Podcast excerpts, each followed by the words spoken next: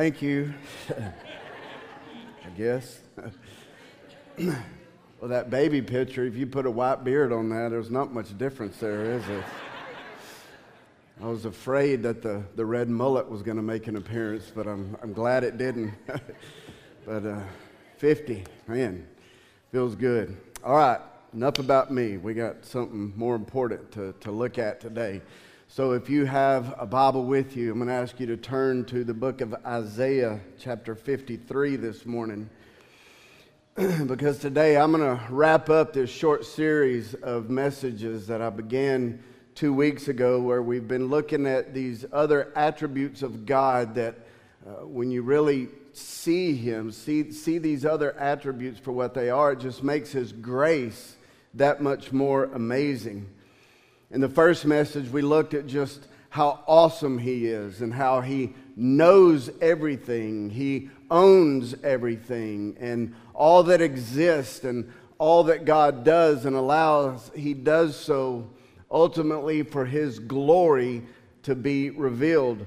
We learned that because He is so wise and because He does know everything, we don't get to counsel Him or question how He governs because he owns everything. There is nothing that we can offer him that he doesn't already have, that he doesn't already possess, which, which means two things. It means, number one, we can't bargain with him. And it means, number two, that God owes no one anything. He doesn't owe us. We also learned that our ultimate purpose in this world, the reason why you and I were created, is to bring honor and glory to his name. We were made to worship Him. But because we all are born under the curse of sin, we have all belittled God's name big time. We've done that by trying to put ourselves above Him, by claiming His stuff as our own. We do it when we think our way is better than His, and we pursue our own glory in the building of our own kingdom rather than His. This is the great blasphemy of the universe. And then last week we began to look at to see how God responds to this. His response to the rebellion and the belittlement of his name by something that he created. And there's two primary responses that God has to this, both which are unbelievably severe. And we looked at the first one last week, which is hell. We learn that hell is the complete absence of the presence of God, which means it is the complete absence of anything good. It is a place of horrific suffering that goes on forever. And as disturbing as the thought of hell is, it does display another attribute of God, and that is it displays the attribute of His justice. Justice means to make a wrong right. It means that God cannot allow sin to go unpunished. The great blasphemy has to be paid for, otherwise, God would not be just. And I talked about how most people's response to this whole idea of hell has primarily been that they can't seem to accept the fact that a supposed loving God would allow something like that to, to happen to some that He has created. They say that God wouldn't do that. It's not right. It's not fair. And then I said that the problem with that is that if we think the punishment is too harsh, that the punishment doesn't fit the crime, then what we are saying is the crime isn't that big of a deal. The glory of God isn't that big of a deal if hell is too harsh a response to the belittlement of it. And so then we've just come full circle by belittling God's name all over again by questioning how he responds to the belittlement of his name. To claim God wouldn't do such a thing when He says over and over and over again in His Word that He does is to just slap Him in the face. We're telling God that He doesn't know what He's doing.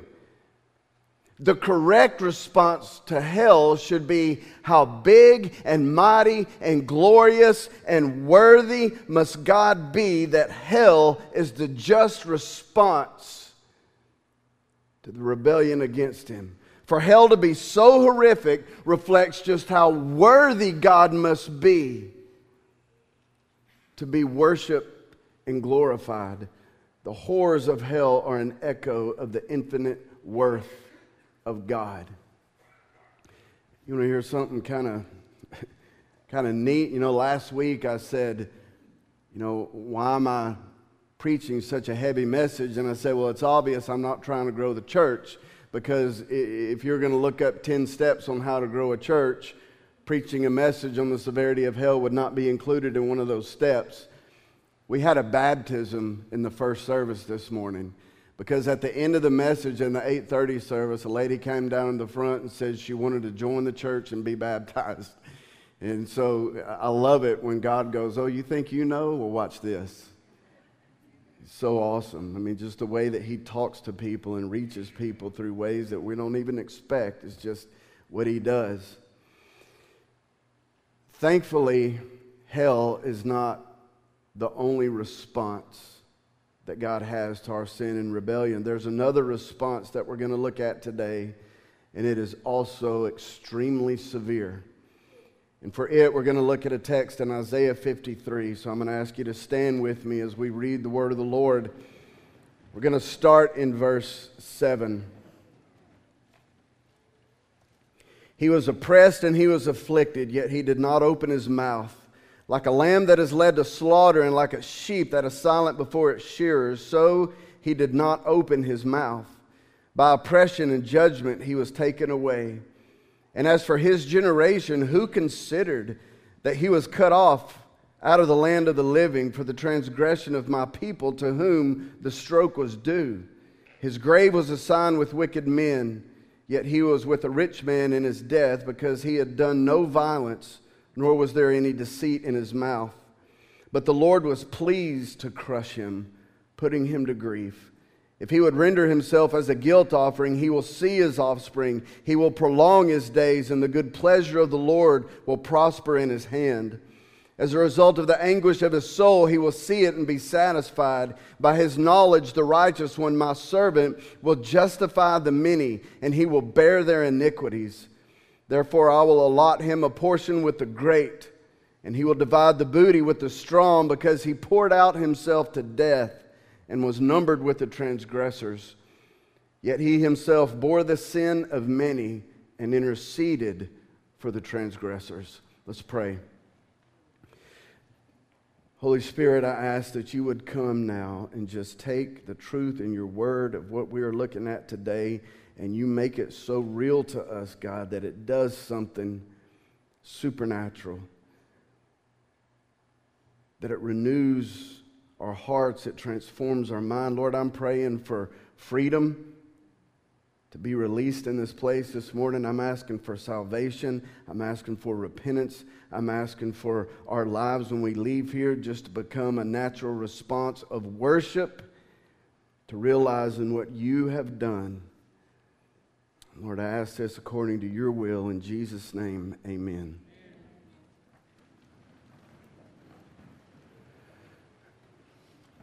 So we've been looking at these other attributes of God, but there's another attribute that I haven't mentioned that can't be ignored. The one attribute of God that we cannot afford to discount is the attribute of His holiness just how holy God is. The word holy encapsulates several meanings when it comes to God. For one, it means He is absolutely flawless, pristine, and perfect. There is no blemish, imperfection, or weakness in Him. It means that He is so set apart, so other than anything else that is, that there is nothing that even comes close to being compared to him. How holy is he? Well, the intensity of his holiness is so strong that anything or anyone that is less than the same intensity of that same holiness, if it, if, it, if it even tries to approach God or come into his presence, it'll immediately be destroyed. See, the closest thing we have to describing the intensity of God's holiness would be the intensity of the sun's heat. Uh, what would happen if something tried to approach the surface of the sun if it wasn't as hot as the sun? It would be destroyed, it, it would disintegrate, of course. Well, in the same way, for anything not as equal as God's holiness to come into contact with Him, into His holy presence, it would be like a piece of tissue paper coming into the contact with the surface of the sun. That's how intense His holiness is. We see this illustrated in many different ways in the Old Testament.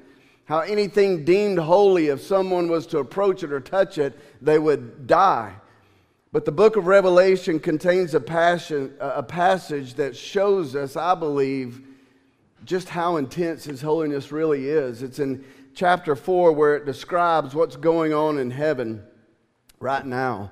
And it says there's these four creatures that 24 7 are just constantly flying, revolving around the throne of God, and it describes them as each having six wings, and they each have a head that resembles a, a certain animal.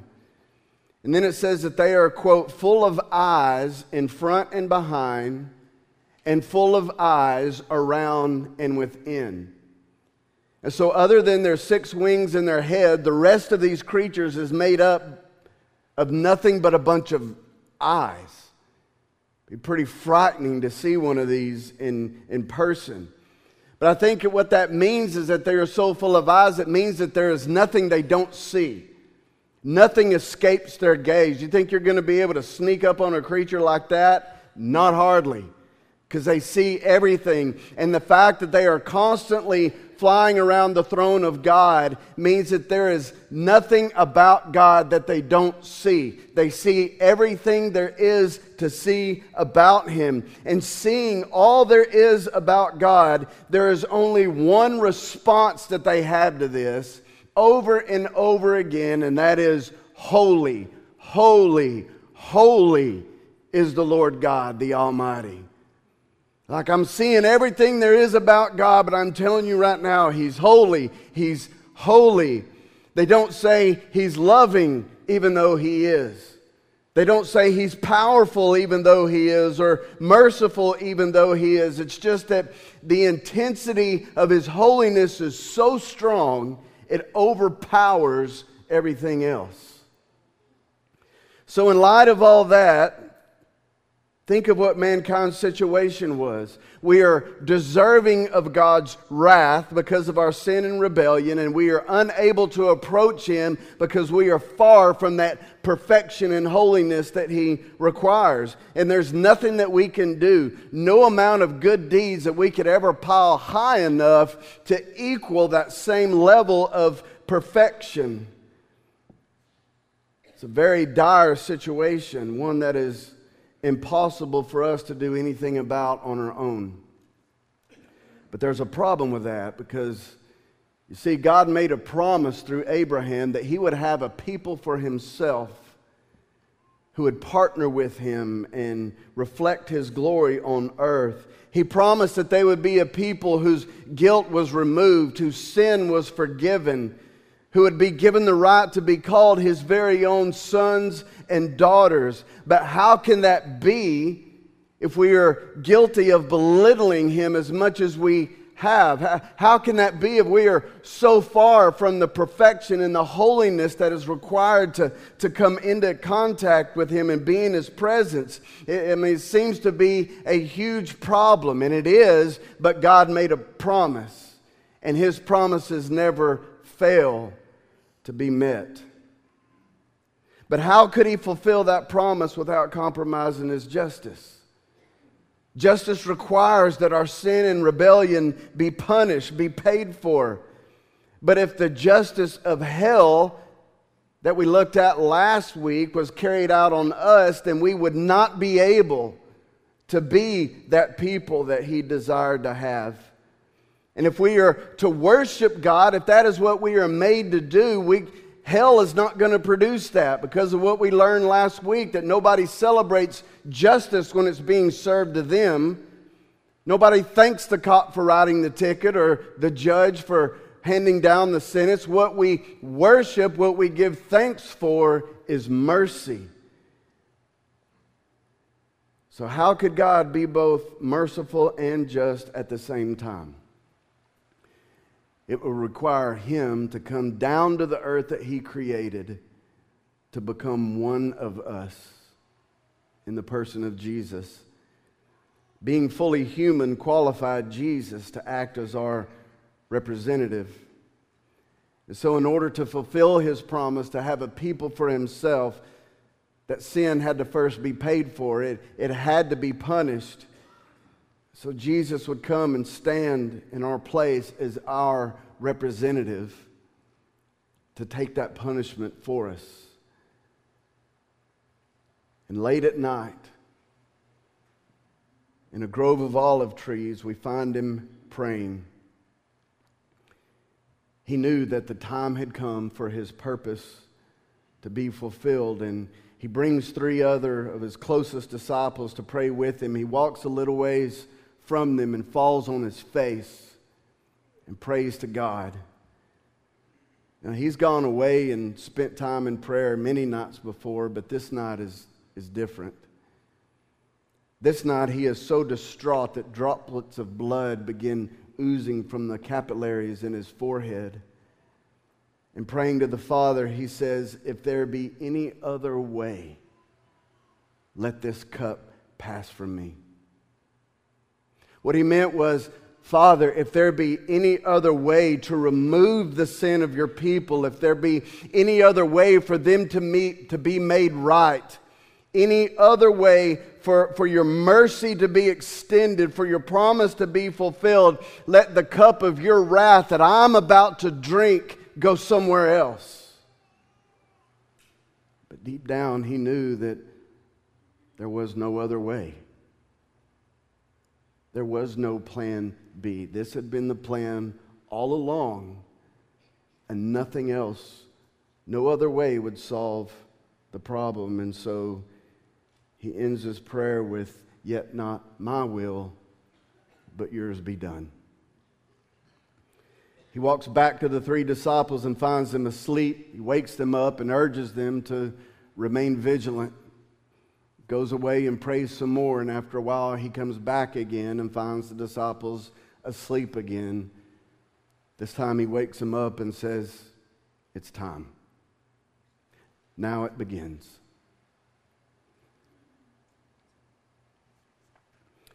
Torch carrying mob arrives to arrest Jesus, led by Judas, one of his own disciples. Judas walks up to Jesus, kisses him on the cheek, and Jesus says, Judas, you betray me with a kiss? You sure this is the way you want to do this? Peter, who had already been rebuked twice in the last hour and a half, decides he needs another, and so he pulls out his sword and tries to prevent Jesus from being arrested. And in the scuffle and chaos, ends up cutting off the ear of the servant of the high priest. It's pretty interesting that Peter wants to fight everybody here. But just three hours later, he doesn't want to fight anybody. Jesus calms the situation by walking over and performing one last miraculous healing. He picks up the ear off the ground of the servant and restores it back in its place. And he looks over at Peter and he says, Put your sword away, Peter. This is not how it's going to go down. No one's taken my life. I'm giving it. They take Jesus to the house of the high priest where all the other religious leaders, Pharisees, had, had gathered, and they, they conduct six different trials, three of which were illegal under Jewish law. A couple of the Pharisees bring this up and they're quickly shut down because they've been wanting Jesus for a long time, wanting to shut him down, and they finally have him now, and they're, they're not going to let anything prevent this. They're not going to let him go. And at each trial, Jesus is beaten, he is spit on, he is mocked, At one point, they blindfold him, and everyone takes turns punching him in the face and then saying, If you're such a great prophet, then prophesy and tell us who it was that hit you. Jesus was being tried in an illegal court, being accused of made up charges. This was the most corrupt, deceptive, illegal act that had ever occurred in Jerusalem. And he had every right to call them out on this. He had every reason to defend himself, every reason to prove his innocence. But look again at verse 7 of the text that we read in Isaiah 53. It says, He was oppressed and he was afflicted, yet he did not open his mouth. Like a lamb that is led to slaughter and like a sheep that is silent before its shearers, so he did not open his mouth. Why didn't he say anything?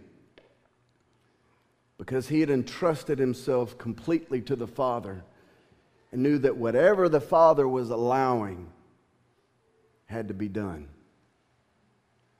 And I think there's a lesson in that for us. We're always claiming our rights this and my right that. Just because you have a right to something doesn't necessarily mean you have to act on it every time. Sometimes we just leave things in God's hands and trust Him the way Jesus did. Since one of the charges was that he was claiming to be king, they decided to give the king a crown to wear. So they find these, this group, uh, thorn, these vines that had long, sharp thorns on them, and they weave them into the shape of a crown and, and press it down against his head. And just to be even meaner, they take a stick and begin beating him over the head with it, driving those thorns deeper into his scalp. And then they take a ro- purple robe and put it on him and bow down, mocking, Hail, King of the Jews. Pilate, the Roman governor who was appointed to oversee this little outpost of the Roman Empire, he wants nothing to do with this. The religious leaders bring Jesus to him because they couldn't sentence anyone to death without Rome's approval. And Pilate doesn't believe Jesus has done anything deserving death. And so he thinks he can shame Jesus enough or make him suffer enough that the, the people would accept that. And so he orders Jesus to be scourged. So he's taken into another courtyard and he's stripped, his hands fastened to a wooden post, and severely whipped with the cat of nine tails which was nine leather straps that were all bound at one end by a handle, and within each leather strap there would be pieces of metal, bone, and other sharp objects woven into it. And that was done for the sole purpose of just tearing as much skin as possible. And so they commenced to just shredding Jesus' back and sides till his skin hung in ribbons and created just this mangled, bloody mess of a man. Pilate then presents him before the people again and says, Here's your man. Now, what do you want me to do? And to his surprise, the crowd was not satisfied. Some of the very same ones who just a week later cried out, Hosanna, Hosanna, blessed is he who comes in the name of the Lord when Jesus entered Jerusalem, are now shouting, Crucify him. And Pilate finally relents. The art of crucifixion was developed by the Romans over a period of time as the best way to incite fear into those that they ruled. It was the most effective way at that time to keep people from ever wanting to, to rebel against them. It was really more of a form of torture than it was a form of execution. In fact, the word crucifixion is where we get our word excruciating from. It is the most severe kind of pain imaginable. It was designed so that the person being crucified would, would slowly suffocate. Sometimes it would take days because they made it to where they would hang in such a way from the nails in their hands and in their feet to where their arms would be raised above their head that caused the diaphragm to be constricted where they weren't able to inhale, take in a breath of air. But the body, when it can't breathe, it, it involuntarily has to do something, d- does everything it can to try to get that oxygen. And the only way for it to do that would be for the person to push down on the nails in the feet or pull up on the nails in the hand to get them just high enough to release that diaphragm to where they could take in just enough air or to say a few words before they slump back down again.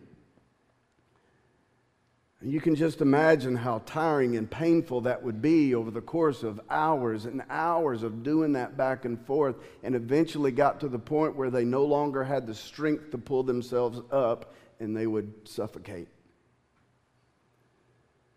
As if that wasn't enough, the Romans decided that they needed shame involved, and so they say, let's strip them naked and hang them in a public place in a high traffic area so that every low life imaginable would come by and spit at them and mock them and make a spectacle of it.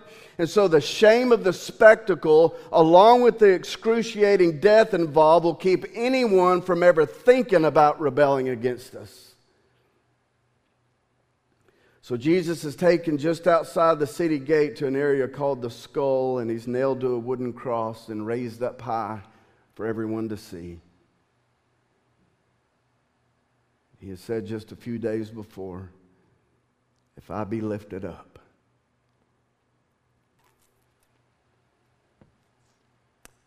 I will draw all men to myself.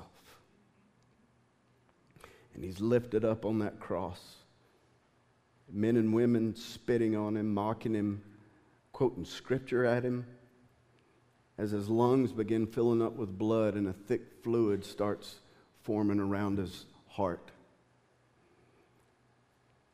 The scourging would have left his back just one giant open wound with all those nerves exposed. Pulling himself up to be able to breathe or talk would, that back, that, that sore would just be rubbing against the, the wood of that post. I mean, just imagine what that must have been like. You've got these searing pains just shooting up and down his arms and his legs like electric shocks, and the throbbing in the hands and the feet of the, the nails being pierced all the way through the wound in his back, constantly rubbing against that rough wood. And he's still wearing the crown of thorns, which at this point would have caused massive swelling his face has been beaten and, and bruised, and it says that even his beard was ripped away from his face. And he's baking there on that cross, hanging in the noonday sun.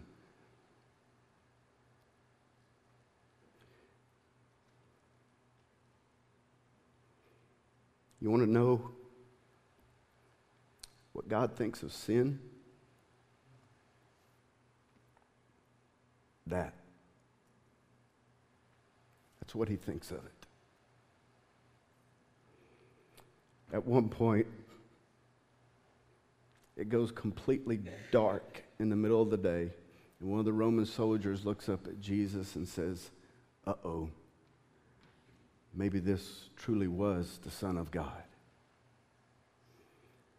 Jesus raises himself up enough to take in enough air to declare and announce the three most profound words ever announced in history it is finished. Which means the purpose for which he came had been accomplished. And then he utters his final words Father, into thy hands I commit my spirit. And he says that to the Father, even though he knows that because of the sin that was now on him, that communication, that relationship, that fellowship, that connection he had had with the Father for eternity was gone. There was a separation that had never existed before. And then Jesus slumps down one last time, not to come up again, as his heart struggles becomes slower and slower as it works to pump through that thick cardiac fluid. And His lungs are now completely full of blood, and his organs shut down. His breathing stops. And Jesus dies on the cross, all alone, hanging between heaven and earth, completely cut off from the Father and the Spirit. He dies as the ultimate orphan, the rejected, the punished and at that moment, the earth just shakes violently, and the veil of the temple rips in two from top to bottom. This is God's other response to the rebellion and the belittlement of his name by something he created. This is how God took the guilt of those that he wanted for himself, placed them on his innocent son, and poured out his wrath. And he did it in an act of justice that would change history forever. Back to Isaiah. Verse 8 says, By oppression and judgment he was taken away. And as for his generation, who considered that he was cut off from the land of the living? For the transgression of my people, to whom the stroke was due. I mean, essentially saying the people at that time had no idea what was going on on that cross in that moment. And I love that line to whom the stroke was due. Every stroke of God's wrath that Jesus absorbed was due for us. But he took it as our representative so that we wouldn't have to. And the first part of verse 10 says, But the Lord was pleased to crush him, putting him to grief. That sounds a little twisted, doesn't it? God was pleased to do that. He took pleasure in this. Yeah. He took pleasure in the fact that justice was fully served on our sin. He was pleased with the fact that, that his promise was now able to be fulfilled, and he was pleased in the fact that, that his love was being displayed in the most incredible way possible. And he was able to take pleasure in all that because he knew that this was not the end of the story. Because in just three more days, victory would finally be realized in full as he raised his son back to life. And that's what it's talking about there in the rest of verse 10, where it says, If he would render himself as a guilt offering, he will see his offspring, he will prolong his days, and the good pleasure of the Lord will prosper in his hand. As a result of the anguish of his soul, he will see it and be satisfied. By his knowledge, the righteous one, my servant, will justify the many, and he will bear their iniquities. Therefore, I will allot him a portion with the great. And he will divide the booty with the strong because he poured out himself to death and was numbered with the transgressors. Yet he himself bore the sin of many and interceded for the transgressors. God says, I will allot him a portion with the great because he interceded because he was identified with the transgressors. Jesus' death on the cross served the justice issue. Our sin was paid in full, it was punished. And at the same time, mercy was extended because that is what God offers to all who believe. Jesus is our only hope. But what about this whole issue of being holy enough to be able to approach and be accepted by God. 2 Corinthians 5:21 says he made him who knew no sin to be sin on our behalf so that we might become the righteousness of God in him.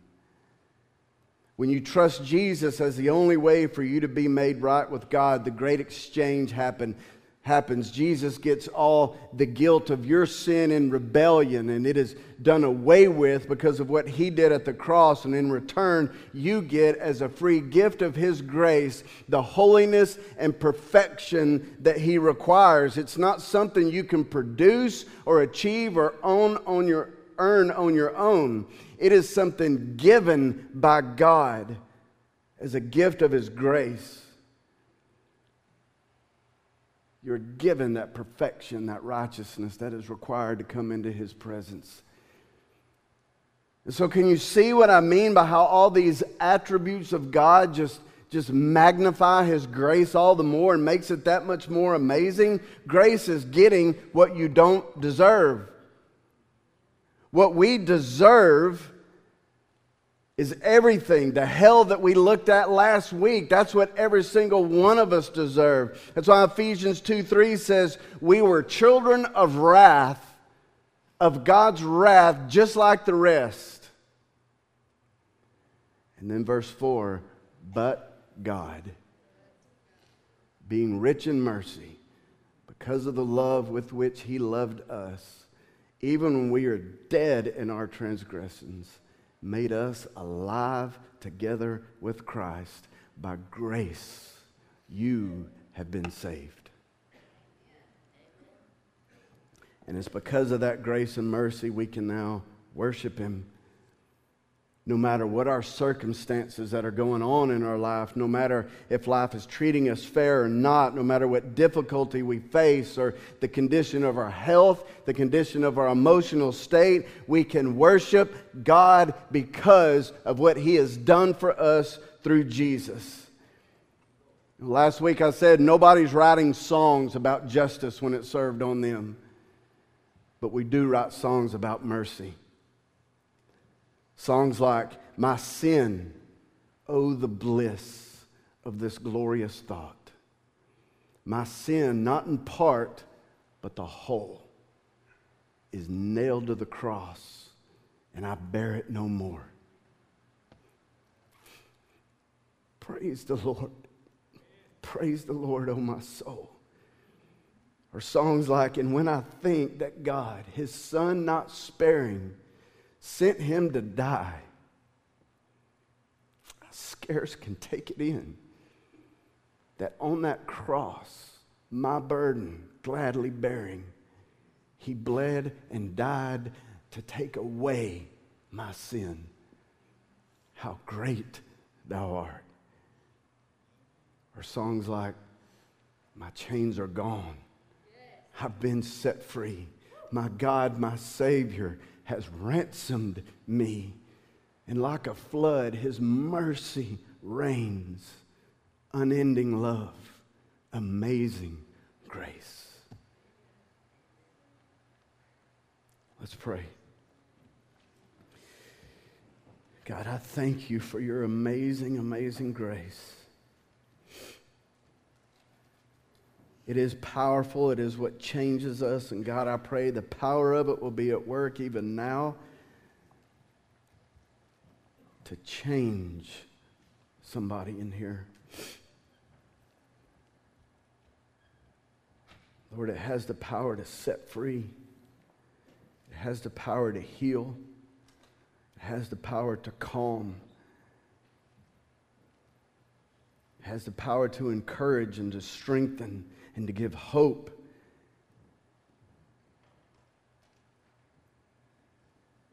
So, Lord, I pray, God, your grace, your mercy would do that. For we are so undeserving of it. We don't deserve anything but your wrath. I thank you that through Jesus, you have given us your mercy instead. God, I pray that we will leave here, Lord, in our lives just reflecting our gratitude for what you have done. Lord, that our lives would show that we are the people of the cross, that we are the people that you had always desired to have for yourself. So, Holy Spirit, would you come and just have your way in our hearts now? Do what only you can do. I pray that you would change the course of someone's life for eternity. Draw us closer to you, Lord. Increase our affections for you. Let our affections for you be greater than the affections of anything else that this world has to offer. So, Lord, come. In Jesus' name, amen. We're going to spend the rest of our time just worshiping God, doing what we